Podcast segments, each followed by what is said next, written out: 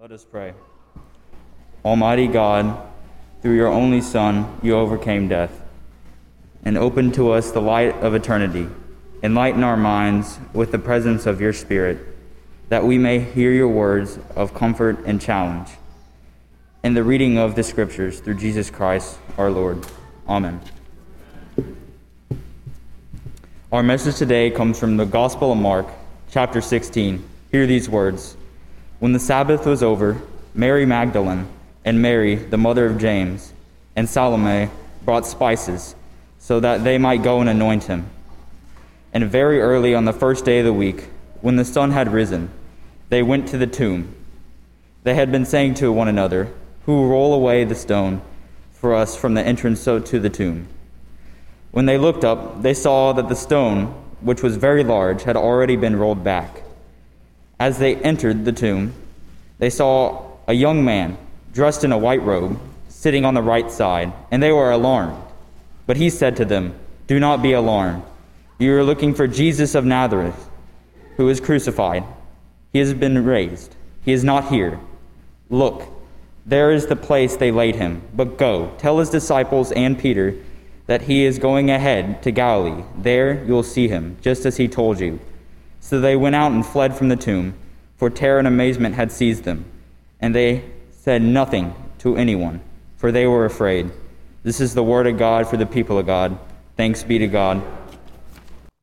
So if you've heard me speak often enough, you know that I'm the kind of guy who loves to find how to understand a group of people by knowing two things about them. So if you are somebody who likes the Super Bowl, you either like it for the game or the commercials. Are you catching me here, right?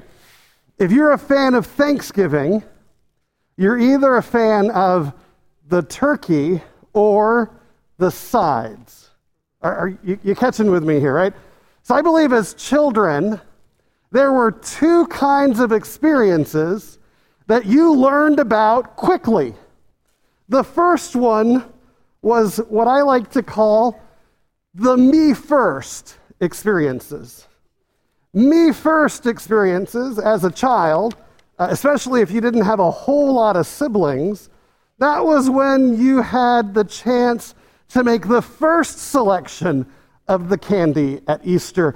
Me first moments were when you wanted to get the biggest piece of the cake or the rarest color of balloon. Oftentimes, me first moments were those moments when really at heart, we wanted to be the focus of attention. We wanted to be center stage.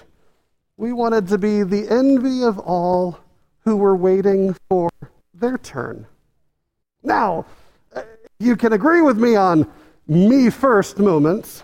Would you agree with me also on kids also learn that there are some situations when you definitely don't want to be the first to do it?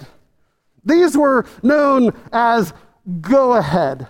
No, you go ahead. This was when the last serving of creamed spinach that had sat there cold in the bowl was left. Now, I love it. The Spirit has arrived. This is good. Now, these moments, similar to when you're at camp and you want someone else to discover how cold the lake is before swimming in it in yourself. Oh no, you go first, right? Now, you have to be really careful in how you intone the mantra of you go first. Because if you say it too quickly, either rapidly, you go first, or if you say it without pausing appropriately as people ponder the value of going first, you might find yourself in a me first moment because your parents realized you were trying to escape. We often said, you go ahead, because we didn't want to take a risk. We often said, you go ahead, because we wanted to watch and see someone else experience the unknown before we had to experience the unknown. The you go ahead was that great response that allowed us to physically and mentally prepare for what was ahead. No, you go ahead. Our scripture today is a conversation. It's a story. It is probably the least favored scripture passage to preach on Easter morning. Let me give you some ideas about why. And I'm pretty sure, though Pastor Josh selected the scripture for today, I'm pretty sure he's not doing a you go ahead to me, I promise. But if you read our scripture passage today, it ends with verse 8. And verse 8 says very clearly, so they went out, this is the women, and fled from the tomb, for terror and amazement had seized them, and they said nothing to anyone, for they were afraid. Happy Easter. I mean, let's just pick up on the words that are said here. Does this sound like a celebration, a triumphal ending to a beautiful story? They went out and fled. I don't often flee from triumphal moments. And they were seized by terror and amazement. Sometimes I'm amazed at how terrified I am. Okay, that was a joke, but all right. And they said nothing to anyone, for they were afraid. Even the earliest Christian scribes found Mark's conclusion to the gospel story too odd and too abrupt, that he ends it almost like he made it to the page minimum limit of the essay and said, and I'm done, period, right? You would think, here we are standing, that apparently somebody said something to someone about the risen Jesus because we're here. So our ending is awkward at best. And let's be honest, if first century believers had a trouble with this particular ending of the Gospel of Mark, how much more do we have trouble in a binging kind of world where we want more and more about our characters, so much that we will suffer through how many Marvel comic universe Avenger movies? That we will suffer through 6 or 7 episodes of WandaVision just to see what happens to Vision, right? And for those of you who don't connect with Marvel or WandaVision, raise your hand if you saw Rocky 5. Anything to see how Yo Adrian pulls it off. And those of you who don't play by Rocky 5, Friday the 13th, part 6, anyone? We like a full story, one that carries it out. We don't want abruptness. Now, Mark is known for his less than elegant writing style. Mark's favorite word to be a transition between one scene and the next scene is immediately. He uses it 13 times. There's roughly, 16 chapters. So he uses it almost once per chapter. Can you understand that you and I could have written a more interesting gospel, at least by using different adjectives? There's this certain abruptness to Mark. Now, Mark's ending is strange because we feel like something got left off. And we're not the only ones. Scholars and scribes tell us that the longer ending of Mark was added on. The longer ending of Mark kind of wraps everything up with a bow, makes us feel good about what's going on, makes us feel like, yeah, we won one for the team, right? It's a clear and decisive victory, much like Baylor over U of H. No UCLA and Gonzaga here. Anybody? Wow. All right, I'm going to keep going because that's what they tell you when your jokes fail. So what's interesting about Mark 16 is that Mark goes to great lengths to tell us that Jesus has died. That Jesus has died so finally that Joseph of Arimathea, a rich man, donates his burial space so that Jesus might be laid in it. Mark is so descriptive that he tells us that this is now no longer the day of preparation, but now it is the day of Passover, telling us that there has been time that has elapsed. And here we have this beautiful picture of the women coming to prepare Jesus' body. These are the same women who have witnessed Jesus heal people, feed people. These are the same people who, let's be honest, many of the disciples scattered during the crucifixion. But there, these three women sat at the bottom of the cross watching Jesus' last days and last minutes. These are what Mark tells us are the first people to come to witness their Jesus' body. And let's be honest, there was probably some terror in their hearts. There was some terror as to how we would remove the stone from where Jesus lay. How would they get entry into the tomb? The stone that blocks their entrance. But these were the women who loved and cared for him, and so they proceeded anyways. I mean, really, if we would just end Mark chapter 16, verse 1 through 8, with verse 7, I think we could all agree on that. I would love for us to be such a great democracy that as the church we might vote together to just get rid of verse 8. Verse 7 is quite nice. I'll read it to you. But the angel says, "But go, tell his disciples and Peter that he is going ahead of you to Galilee. There you will see him, just as he told you."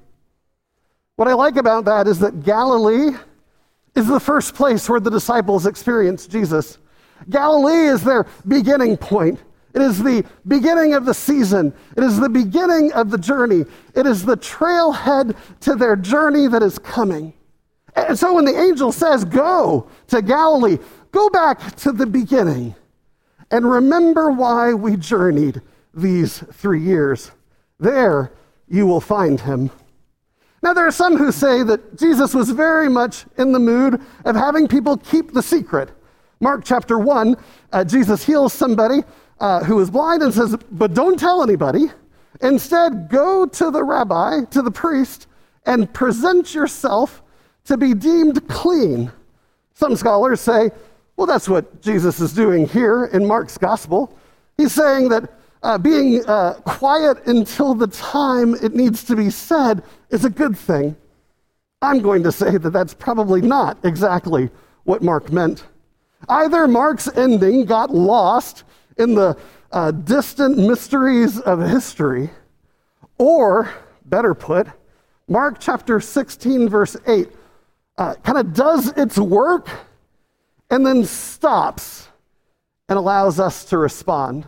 Everything that we do here in church, in worship, is about the spoken word of God and then our response. Today we have been hearing about Mark chapter 16, verse 1 through 8. In a few minutes, you'll be able to respond by joining together in communion. In fact, you could say that there is this great rhythm of back and forth as Christians come to worship on Sunday and then depart in response to the proclamation of God. They return having worked and served on behalf of God, only to come to worship God, to say thanks and to get providence and provision, to go out and respond again. What if Mark is creating that wonderful rhythm for us? That here, the women have arrived, they have seen that God has moved away the stone in front of the tomb, and they are ready to celebrate that Jesus is risen, that he is not here, and that when they leave to go to Galilee, it is not that they tell no one, but rather Mark is giving us the opportunity to tell someone. Mark is giving us the opportunity to do a me first moment, to realize that this is that opportunity to tell the world what it means to be Easter people. Now, I'll give you this. God has been a go-ahead God for most of salvation history. When Moses led the people away from Pharaoh and into the wilderness, God was ahead of them, a pillar of fire by night and a pillar of smoke by day. God was a go-ahead God in those days. When the Israelites were struggling to establish their foothold in the land of Canaan, the Ark of the Covenant, God's presence in their midst, would go ahead of them into battle. When the psalmists and the poets of Israel described God's ever-guiding presence, they sang of the mighty arm of God that went ahead of God's people. When God wanted to speak to the people, he called a prophet who would go ahead of them. And even in that last moment, when Israel falls to Babylon and is sent into exile, God goes ahead of the people into exile to prepare a place for them to thrive and to grow. And even here on this morning, when the women who had witnessed Jesus' death and burial went to anoint his body with spices, God went ahead to roll away the stone from in front of the now empty tomb. Friends, as we gather together on Easter, there might be a nagging question in the back of your mind, a question that, God may not know exactly where I am today, that preacher up front may not know exactly where I am today. You might find yourself in a place that's so dark, so dim, so off the beaten path that only a miracle will turn it around, and you're pretty sure a miracle is a long shot away. I want to remind you that resurrection is that foreign experience. Our do-it-yourself, self-help culture, we love to be able to make it happen, right? Let's just look at a YouTube video and we can turn this around. But resurrection is that foreign experience. It is that opportunity where we cannot manipulate it, we cannot control it, we cannot time it out. We can only allow that which brings life to bring life into us. And the truth of the matter is that we have served a God who has gone first as often as possible. But our response, having been resurrected people, having experienced the death in us turned to life, our way of praising God is to be a go-ahead church. In a world of a pandemic, we should be the kind of people who go ahead. They go ahead to get their vaccines. They go ahead and wear their mask until it's safe not to. They go ahead and take risks.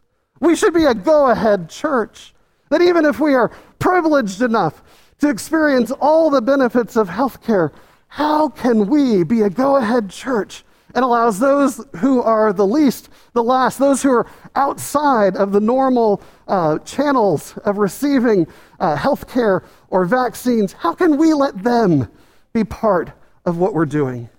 In a pandemic, it's so easy to hang back and to wait, because when we wait, we get to see how somebody else fares. When we wait, we get the protection, we get the safety of seeing what else happens. So that when we're ready, we're really ready. Church will say that we've been ready for a long time, that the power of Jesus is the power of the resurrection. It's the power of hope.